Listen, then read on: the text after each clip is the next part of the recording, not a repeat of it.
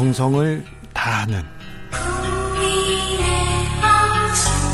국민의 방송. KBS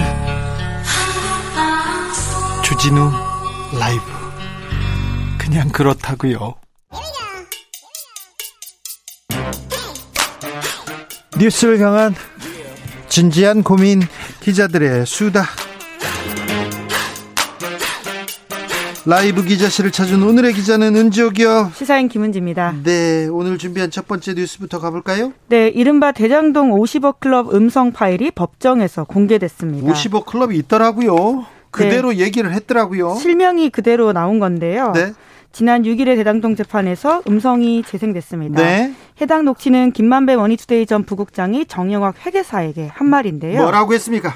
네, 그러니까 이렇게 이야기했는데 50개 나갈 사람을 세 줄게.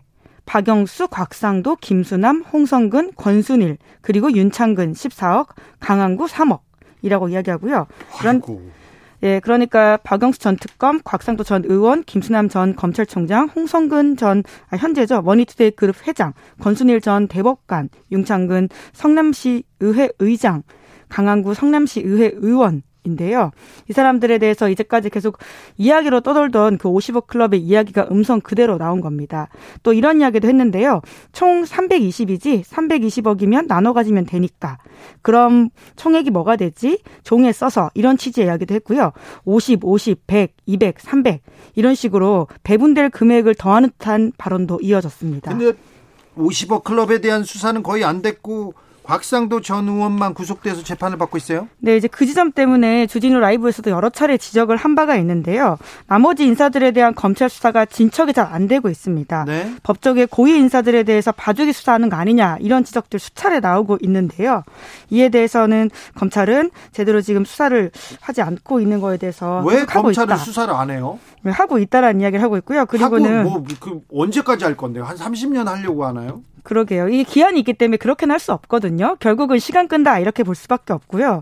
사람들 관심에서 사라지기를 바라고 있는 게 아니냐 이렇게 자기 선배들이어서 못하나 이거 거물급이 나오니까 검찰 수사가 한 발짝도 못 움직입니다. 이거 지금 문제 있습니다 검찰. 네 이제 물론 정영학 회계사가 관련된 녹취록에 대해서는 의도적으로 허위 가장 발언을 유도해서 녹음한 것이다 이렇게 주장을 하고 있긴 한데요. 그거 말도 안 돼요. 하지만 이 발언을 근거로 해서 곽상도 전 의원이 지금 구속 기소가 됐거든요. 네. 물론 다른 증거도 있긴 한데요. 이 녹취록을 가지고요. 이 녹취를 가지고 다른 데서는 봐라 이 녹취가 있다 이걸로 수사를 했어요. 수사의 교본이었어요. 기본이었는데 또 이제는 50억 클럽에서는 녹취록 이거 과장됐어요. 거짓이었어요. 이거 말이 안 되잖아요. 네, 이제 그렇다 보니까 더욱더 좀 관심을 좀 끌어야 되겠다는 차원에서 검, 이 사건을 좀 다시 말씀드렸습니다. 검찰 수사 잘못됐습니다. 검찰 잘못됐습니다. 네. 다음 뉴스로 가볼까요? 네, 방용훈 전 사장이 피의자 신문 조서를 위조한 혐의 등으로 재판에 넘겨진 경찰관이 유죄 선고 받았습니다. 이런 경찰이 있습니다. 자, 어떤 내용입니까? 네, 그러니까 지난 5월 3일 나온 재판인데 재판 결과인데요. 허위 공문서 작성 등 혐의로 기소됐던 용산경찰서 소속 경위에게 징역 8월에 집행유예 2년 선고됐습니다. 네, 어떤 사건이었죠? 네, 2016년으로 돌아가는데 방영문 전 사장이 그 당시에 아들과 함께 서울 용산구 한남동에 있는 자신의 처형 자택에 방문해서 현관문을 돌로 내리쳐서 부순 바가 있습니다. 예. 방송에서 보도가 돼서 그 장면들이 꽤 알려진 바가 있는데 네. 결국 남의 집 부순 거니까 형사처벌 받을 수밖에 없잖아요. 네. 그래서 경찰서에 갔는데요. 이 사건을 진행했던 경찰이 혼자 피의자 신문을 진행한 다음에 조서 참여인란에 다른 수사관 도장을 임의로 날인했다. 그러니까 일종의 날조했다라고 볼 수밖에 없는 와, 상황인 겁니다. 이거 불법이죠. 그렇습니다. 현행 형사소송법상 관련해서는 이것들은 불법이라고 할 수 있는데요. 하지만 해당 경찰은 기소 단계에서 이렇게 주장했는데 이게 관행이다라고 관행 같은 소리 죄송합니다. 불법입니다. 불법. 네, 당연히 법원에서 받아들이지 않았고요. 이것이 문제가 있다라고 인정했습니다. 설사 그런 불법 관행이 있다고 하더라도 A 씨 행위가 정당화될 수 없다. 공문서에 대한 공신력을 훼손하는 범죄는 엄벌해야 된다. 그렇죠. 네. 이 경찰이 왜 그랬을까요? 결국 그 부분이 핵심이라고 볼 수 없는데요. 이거 뭐 영향 예, 방용훈 전 뭐 사장에 대해서 봐주려고 한 게 아니냐 이런 의심을 계속 예, 네. 살 수밖에 없는 것이죠. 그런데 이 사건이 겨우 기소가 됐는데 네. 또 검찰도 제대로 이제 기소 혐의를 적용하지 않았다 이런 비판을 받고 있거든요. 예. 처음에는 허위 공문서 작성과 허위 작성 공문서 행사 혐의만 적용했는데 법원에서 더 적용하라고 이야기해가지고요. 네. 공소장을 변경한 바가 있습니다. 그래서 어떻게 됐어요? 네, 그래서 이번에 이게 집행유예 사건이 집행유예가 아니라 이건 완전 불법이고 공문서를 위조했는데 그리고 죄를 없애기 위해서 경찰이 아예 사건을 조작했어요. 네. 이게 어떻게 그냥 집행유예로 끝날 일입니까? 그런데 이제 법원이 그나마 그렇게 바로 잡은 거고요. 그 전에 검찰은 벌금형만 구형했습니다. 500만 원. 네. 네, 검찰 구형보다 보통 낮게 나오거든요. 법원에서 이렇게 안 바로 잡았으면 이것도 이렇게 안 나올 뻔했던 조선일보라고 해서 경찰이 수사를 지금 봐주려고 지금 조작한 거 아닙니까? 이런 의심 살 수 있습니다. 그리고 경찰과 검찰이 조선일보 나오지 않습니까? 수사를 잘 못해요. 네, 방영훈 전 사장은 조선일보 가 인물이고요. 네. 네 코리아나 호텔 사장이었죠. 그러니까요. 네, 지금은 그런데, 숨진 상태입니다. 그런데 지난번에 장자연 사건 때도 그랬지 않습니까? 조현호 전 경찰청장은 아이고 조선일보 무서워가지고 조선일보에서 화내가지고 수사 잘 못했다고 그런 얘기도 했죠. 네, 심지어 그런 발언한 것으로 조선일보한테 고소당하기도 했었었죠. 그렇죠. 네. 네.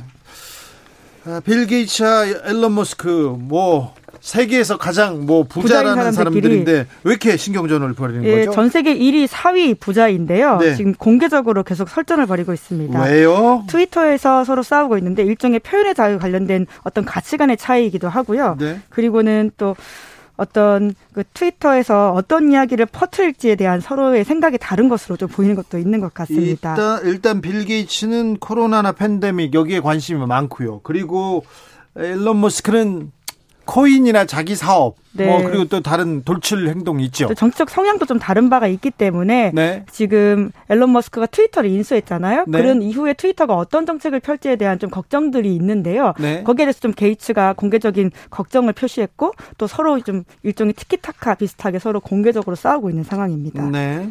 어떻게 될 것 같습니까? 네, 누가 이길지 지켜봐야 되겠죠. 이기는 게 어디 있어 싸우는 거에서. 그러긴 한데요. 아무튼 예. 부자들이 트위터에서 지금 신경전 굉장히 예. 관심사입니다. 트위터 밖으로 나와서까지 싸우고 있습니다. 네. 관심사예요. 기자들의 수다 시사인 김은지 기자와 함께했습니다. 감사합니다. 네, 감사합니다. 교통정보센터 다녀올게요. 임초희 씨.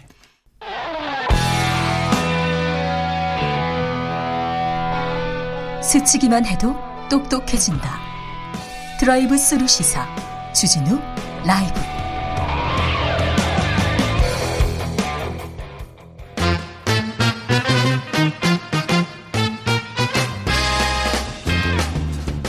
정치권 뉴스와 화제 민심은 어떻게 보고 있을까요? 여론조사 빅데이터로 집중 분석해 보겠습니다. 여론과 민심. 이강윤 한국사회 여론연구소 소장 어서 오세요. 안녕하세요.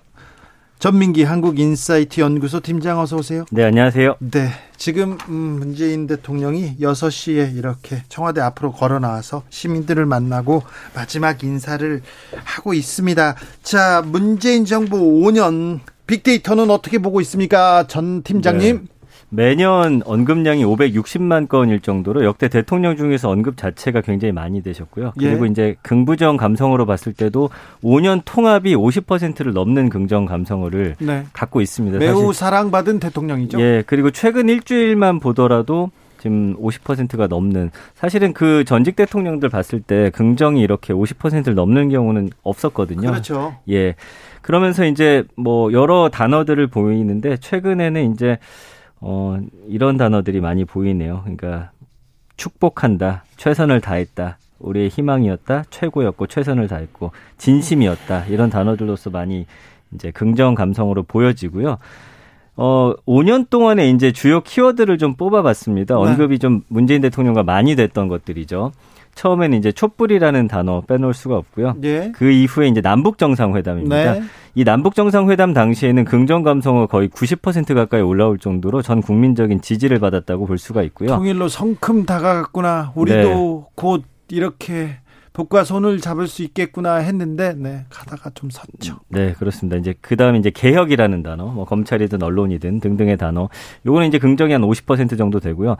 부동산은 사실은 부정이 상당히 높습니다. 네. 빼놓을 수 없는 키워드지만 그렇죠. 80% 이상의 부정 감성어 등장을 하고 있고요. 문정부의 아픈 손가락 부동산. 네, 코로나 역시도 주요 키워드입니다. 그러면서 코로나 관련해서는 60% 이상의 긍정 감성으로서 평가가 되고 있고요. 국민들은 코로나 방역 잘했다 이렇게 생각하는군요. 예, 마지막은 조국, 윤석열 이 두 사람 이름을 또 빼놓을 수가 없네요.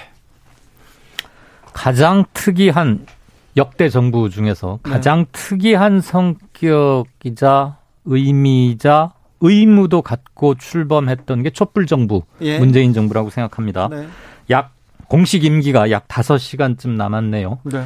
역사의 한 페이지가 저무는 것을 지금 보고 있습니다. 공식 일정은 다 마치셨습니다. 네, 이번 주 문재인 대통령, 문재인 정부에 대한 국정, 긍부정 물어봤더니 40% 중반, 네. 중후반 이렇게 저희 것뿐만 아니라 여론조사 심의위원회에 등록된 모든 걸 다 종합하면 이 정도 나옵니다. 가장 뭐 사랑을 받고 지지를 받고 떠나는 대통령이기도 합니다. 네, 우리나라의 정치 관련 여론조사가 도입된 첫 번째가 조순 서울시장 후보 나왔을 네. 때입니다. 지금부터 한 30년 전쯤 되죠. 네. 그 일의 이후로 역대 대통령 끝나는 순간에 40%대를 넘었던 것은 물론 문재인 대통령이 처음입니다. 설령 이승만 정부 때부터 조사했다고 해도 네. 이 수치는 아마 가장 높을 것입니다. 네. 역시 개인 또는 가족 비리 특별한 거 없었다는 없었죠. 점 그리고 권력형 비리는 없었습니다. 네 확 고한 지지층이 끝까지 받치고 있었다. 그리고 정권 재창출에는 실패했더라도 문재인 정부의 커다란 국정 이념 그리고 그동안에 성취했던 변화들에 대한 지지와 평가는 일정 부분 계속되고 있다.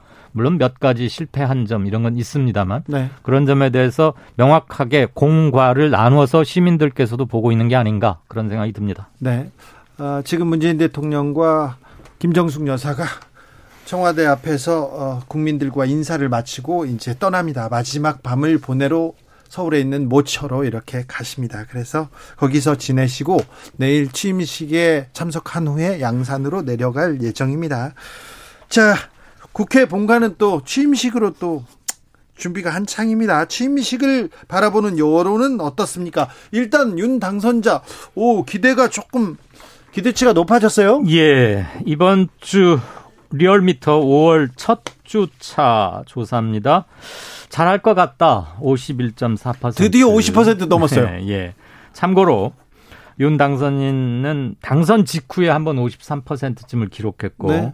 그리고 바로 청와대 저 새 용산 집무실 이전을 둘러싼 불통과 밀어붙임 이런 거가 꽤 길었잖아요. 약 네. 2주일 넘게. 그때 계속 좀 안 좋았어요. 네. 그래서 40%대를 쭉 누리다가 3주 전에 한번 잠깐 50% 회복했다 다시 내려갔고 네. 그래서 취임 전에 50점을 50점 50점이라고 해도 뭐 틀린 건 아니겠네요 네, 과반이니까 그러다가 내일 뭐 내일이 취임식 하는 날인데 네. 다시 50%를 가까스로 회복은 했습니다. 뭐 2, 3% 포인트가 그렇게 중요한 건 아니고요. 예. 어, 보통이라면 취임식을 앞뒀으니까 약간의 컨벤션 업 효과 같은 건 기대할 수 있죠. 네. 상예고. 그런데 그거에 비하면 좀 약하긴 하지만 그래도 어느 특정 정부의 실패는 결국은 우리 모두의 실패 아니겠느냐. 그러니까 한번 좀 지켜는 보자. 이런 심리도 조금씩 회복은 되는 것 같습니다. 개요 말씀해 주시죠. 네네네. 리얼미터가 5월 1주차 조사한 거고요. 아, 이게 어딨더라? 제가 찾아볼까요? 예, 어, 좀 이따 말씀드릴게요. 네. 음, 조금 이따가 얘기할게요. 예. 리얼미터 꼭 이렇게 얘기해야 됩니다. KBS는 공정하거든요. 꼭또또다 지켜야 네, 네. 되거든요. 자, 그래서 컨벤션 효과를 노린다. 자, 취임식 효과를 노리면요. 노리면 노리면 지방선거에 영향을 미칠 텐데 이재명 상임고문 어제 출사표 던졌습니다. 그리고 안철수 위원장도 던졌습니다. 자, 이재명 상임고문의 출마를 빅데이터는 어떻게 보고 있습니까? 일단 언급량이 지금 3만 6천 건이기 때문에 어, 그렇게 많지 않네요. 네, 다른 이슈에 좀 묻혀 있는 듯한 느낌이 많이 아니 드네요. 이재명 고문이 나왔는데요. 예, 그런데 지금 보시면은 지금 한 달 동안이거든요, 이게. 그럼에도 불구하고 3만 6천 건. 대통령에 대한 관심은 지금 40만 건 넘게 나오고 있고요. 퇴임하는 대통령 40만 예, 건인데. 그리고 새 대통령에 대한 관심 한 20만 건 정도. 네, 거기에다가 뭐 인사청문회라든지 사실은 다른 이슈보다는 지금 관심이 좀 덜하다. 네, 그러나 이제 이것을 바라보는 여론은 28.4 대 68.3. 부정 감성어가 좀 더 높게 나옵니다. 부정이 많습니까? 예, 그러면서 좀, 어, 어 내로남불이다. 좀 부정적이다. 망한 것 같다. 논란이 좀 일 것 같다. 어, 그러면서 뭐 가족에 대한 이야기들 또 리스크들 나오죠. 학력 위조라든지 뭐 등등의 예전에 나왔던 이야기들이 나오고 있는데 사실은 이 정도 가지고 어떤 국민들의 관심이 뭐 지대하기 때문에 이걸 전체 여론으로 보긴 좀 쉽지가 않을 것 같습니다. 네. 예. 어떻게 음. 보십니까? 여론조사는 어떻게 보고 있습니까?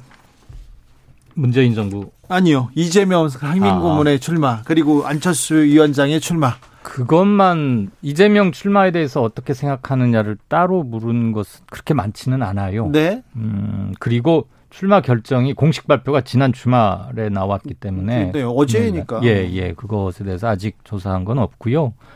다만 그동안 데뷔 다시 복귀를 언제 하느냐를 가지고 많은 설왕설래는 있었는데 그게 몇 달쯤 지나면 괜찮고 두 달쯤 돼서 나오면 너무 빠르고 이런 잣대나 그걸 재주는 저울은 없잖아요. 예.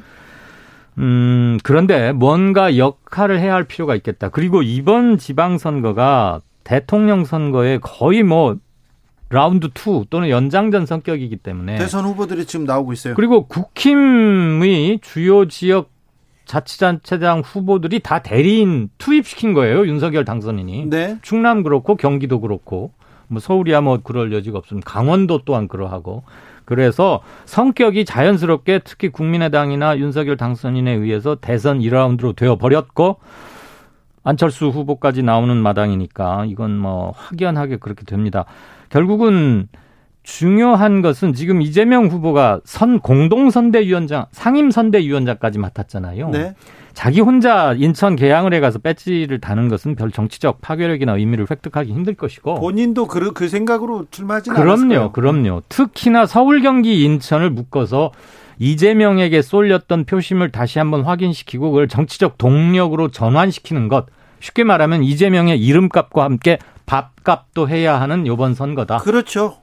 윤심이 이번 선거를 지배할 것이냐? 아니다. 이재명이 지금 그 바람을 막아야 된다. 이렇게 해서 지금 맞불 작전을 한 겁니다. 그, 그게 두 가지 의미를 갖는 게 네. 이재명 본인에게 정치적 행보의 문신을 확보 동력을 해주는 건 물론이고 민주당에게도 탈출구를 주는 것과 함께 지난 대선, 대선 표심에서 나타났던 정치적 지형도를 명확히 해둠으로써 윤석열 정부가 향후 취해야 할 스탠스 그리고 국민의 목소리를 기록해 둔다는 의미도 가질 수 있는 거거든요. 네. 그래서 서울, 경기, 인천은 특히 이재명 후보가 자신의 선거라고 생각하고 돌아다녀야 할 겁니다. 어, 당선인의 국정 수행 전망 여론조사 개요 말씀드리겠습니다. 리얼미터가 지난 2일에서 6일, 5일을 제외하고요. 주간 집계 결과로 자세한 사항은 중앙선거 여론조사 심의위원회 홈페이지를 참고하시면 됩니다. 지방선거에서 가장 뜨겁게 반응하는 곳은 어디입니까? 네, 아무래도 경기도죠. 예. 서울이 아니라 경기도입니까? 네, 그렇습니다. 왜냐하면 좀 더 치열하게 느껴지는 곳인 것 같고요. 네. 특히나 이제 김동연 후보에 대한 긍정 감성어가 지속적으로 올라가고 있다라는 아, 게좀 김동연 계속 올라갑니까? 예, 눈여겨볼 사안인 것 같아요. 그래서 예. 지금 55%까지 긍정 감성어가 올라왔고요. 예. 승리하다, 해결할 것이다, 어, 일을 잘한다, 그다음에 지지한다, 우위에 있다, 믿는다, 뭐 희망이다, 고맙다 이런 등등의 단어들로 좀 표현이 되고 있고요. 김은혜 후보는 어떻습니까? 김은혜 후보는 오히려 60% 이상의 긍정이었던 감성이 42로 내려왔고요. 부정이 56으로 좀 올라가고 있는 상황이네요. 그러면서 네. 어 최근에 이제 윤석열 그 당선인이 어, 함께 그 선거 한번 돌았죠. 그게 굉장히 부정적인 요소로 좀 많이 아, 작용을 하고 있네요. 윤석열 예. 부적절하다라는 단어가 좀 많이 아, 당선인과 지금 예. 경기도를 누볐는데 근데 너무 오히려. 노골적이고 부적절한 것으로 지금 전국을 누볐죠. 전국을 네, 그러니까 대선 캠페인 선거 운동하고 돌아다니는 건 거의 차, 차비를 차별을 못 느낄 정도로 돌았는데 오늘까지 오늘 밤 자정까지는 윤석열 당선인이 현행법으로는 공무원 신분이 아니에요. 네. 그러니까 이거를 왜 대통령 당선인이 사전 선거 운동 하고 다니느냐라고 말하기도 좀 애매한 점은 있습니다. 국민의힘 저기 국민의힘 아. 지방 선거에 나온 분이 그 얘기를 하더라고요. 윤석열 당선인은 의리가 있어서 보통 정치인이 대통령이 되면 안 하지. 안 하고 국민의 대통령이기 때문에 못 한다고 하는데 그렇죠. 이분은 화끈하게 밀어주더라 이렇게 그냥 이거 저거 안 봅니다. 네. 예, 가슴 어퍼커트 하는데. 그, 자, 가장 핫한 지역 겨, 경기지사에 대해서 최근 세 가지 것을 나온 그대로 수치만 말씀드리겠습니다. 수치로 아니 다다 부르면 안 되잖아요. 아니 괜찮아요. 경기 이미 발표된 거니까. 아니 개요까지 다 얘기해. 아 개요까지. 예. 개요까지요? 경인 지역의 지역 지방 신문인 중부일보가 데일리 리서치에 지난 5일, 6일 가장 최근 겁니다. 1000명 상대로 조사했고요. 김은혜 45%, 김동현 41%, 강용석 10%. 어? 무소속입니다. 네. 상당히 많이 잡혔죠. 다음 두 번째. 리얼미터가 MBN의 의뢰로 지난 5월 2일에서 3일 이틀간 따로 조사했습니다. 이것은 경기도 지역 815명을 상대로 조사한 겁니다. 여기서는 김동현 48%, 김은혜 39%, 오차 밖으로 약 9%포인트의 차이가 났습니다. 엎치락 뒤치락입니다. 꽤, 꽤 많이 벌어졌고요. 마지막으로 KBS가 한국 리서치에 의뢰해서 지난 4월 29일부터 5월 1일까지 사흘간 800명 상대로 조사한 거에 따르면 김동현 35.6, 김은혜 38.7, 오차 범위 내에서 아주 조금 김은혜 후보가 앞서 있습니다. 엎치락 뒤치락합니다. 자세한 사항은 중앙선거 여론조사 심의위원회 홈페이지를 참고하시면 됩니다. 아무튼 엎치락 뒤치락 하는데 긍정 비율이 높던 김은혜의 부정 비율이 올라가고 있다. 대신 김동연의 긍정 비율이 높아지고 있다. 이렇게 보네요. 네, 거기에다가 예. 이재명 후보가 이제 공식 데뷔를 하지 않습니까? 네. 아, 데뷔는 아니고 공식 복귀라고 해야 되나요? 다 아시다시피 경기 지역에서는 크게 이겼죠. 5%포인트 가량 윤석열을 이겼어요. 예. 이재명이. 그리고 조금 전에 말씀드린 것처럼 인천 계양에만 머물지는 않을 겁니다. 특히나 경기 지사를 지켜내야만 민주당은 겨우 최소한 본전은 그렇죠. 할수 있는 그렇죠. 것이거든요. 네. 경기를 놓치면 서령 인천은 이긴다 하더라도 그 정치적 무게는 매우 다르잖아요. 그렇죠. 그래서 이재명 후보는 경기 지역에 대단히 신경을 쓸 수밖에 없습니다. 그럴 경우에 김동연과 이재명의 겹치는 현상 그리고 둘 사이에는 그냥 단순한 뭐 내 다음번 후보가 아니라 정치적으로 2인 삼각처럼 좀 묶여 있는 강도가 크다고 사람들이 느끼고 있잖아요. 네. 그리고 가치 연대 같은 것을 할 수 있는 후보라고 여겨지고 둘 다 기존 정치권 사람들과는 아니기 때문에 그런 것들을 고려하면 김동연 후보의 상승 여지는 좀 있어 보이고요. 이재명 후보에 대한 기대가 합쳐지면서 네. 다른 거 하나는 경기 지역에서 부동산 문제나 세금 문제, 부동산에 얽힌 세금 문제, 그 다음에 대선 승리를 어쨌거나 윤석열 후보 국힘에서 했기 때문에 그 플러스 알파 효과도 무시할 수는 없을 겁니다. 예. 그게 수차로 수치로 얼마만큼까지 나오느냐, 그것이 최대의 관심사인데 현재로서는 박빙이지만 김동연 후보가 조금 앞서 있는 양상이긴 합니다. 네. 지방선거 앞으로 남은 변수는 어떻게 보시는지요? 글쎄요, 뭐 지금 상황에서는 일단 후보자들의 뭐 의혹이나 이제 이런 어 리스크 쪽으로 사람들은 어쩔 수 없이 빅데이터 상에서는 집중하기 때문에 네. 경기도 같은 경우는 아직 크게 두 후보에 대한 어떤 문제점들이 키워드로 발견이 안 그러네요. 되고 있어서 그러네요. 네거티브 그, 별로 없어요. 예, 이제 지선이 다가올수록 아마 서로 이제 뭔가 공격하기 시작했을 때 어떤 단어에 좀 더 국민들이 반응할지 이 부분이 좀 관심이 가는 부분이 아닌가 싶습니다. 새 정부 첫 내각 구성 및 출범시키는 과정에서 네. 윤석열 당선인이 정말로 인수위 뒤에다 써놓은 것처럼 겸허하게 국민의 뜻을 얼마나 받드, 받드는지 아마 정호영 후보자 그리고 한동훈 후보자 그다음에 총리 네. 한덕수 총리 이건 좀 변화 여지는 윤 당선인도 양보하기는 쉽지 않아 보이긴 합니다만 그런 것을 처리하는 과정을 사람들은 상당히 지켜볼 것이다. 만약에 양보하면 국민들은 어떻게 받아들일까요? 아 유연하다고 받아들일까요? 아니면 물러났다고 받아들일지 유연하다고 보는 거 아니겠습니까? 그럴까요? 네네. 말씀 잘 들었습니다. 이강윤, 전민기 두 분 감사합니다. 고맙습니다. 고맙습니다. 주진우 라이브 여기서 인사드리겠습니다. 돌발 퀴즈 정답은 영빈관이었습니다. 저는 내일 오후 5시 5분에 돌아옵니다. 지금까지 주진우였습니다.